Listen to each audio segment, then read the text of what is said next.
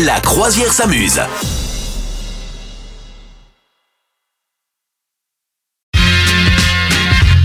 L'info à la con de la semaine, Madame Meuf. Oui, écoute, j'avais très envie, j'avais très envie.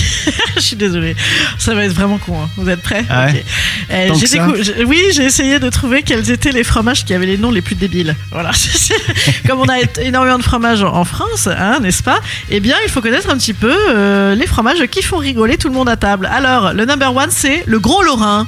Eh oui, le gros Lorrain, hein, euh, qui, comme son nom l'indique, vient de Lorraine. Est-ce qu'il est, euh, voilà, c'est c'est une pâte molle avec une croûte qui n'a aucun intérêt, mais il est rigolo. Il y a également le lardu, Ok. Eh. le, sp- le spinozien. C'est- C'est chic ça. hein. Et- et en ça vient fait, de ça- Spinoza eh ben, ça n'est pas pour rien, effectivement. hein. C'est un fromage de Franche-Comté, voilà, euh, qui est euh, relié historiquement euh, à Baron, je sais pas comment on dit, Spinoza. Ok. hein, euh, et c'est le nom de la commune, euh, de la commune du Doubs, euh, où il est fabriqué également. Voilà.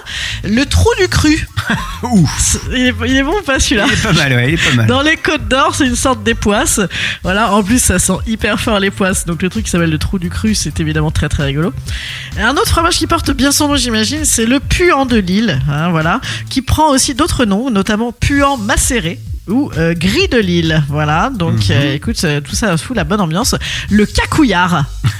C'est pas mal. Ouais. Tu reprendras un petit peu le cacouillard, voilà, le cacouillard de Franche-Comté. Et le claque-bitou.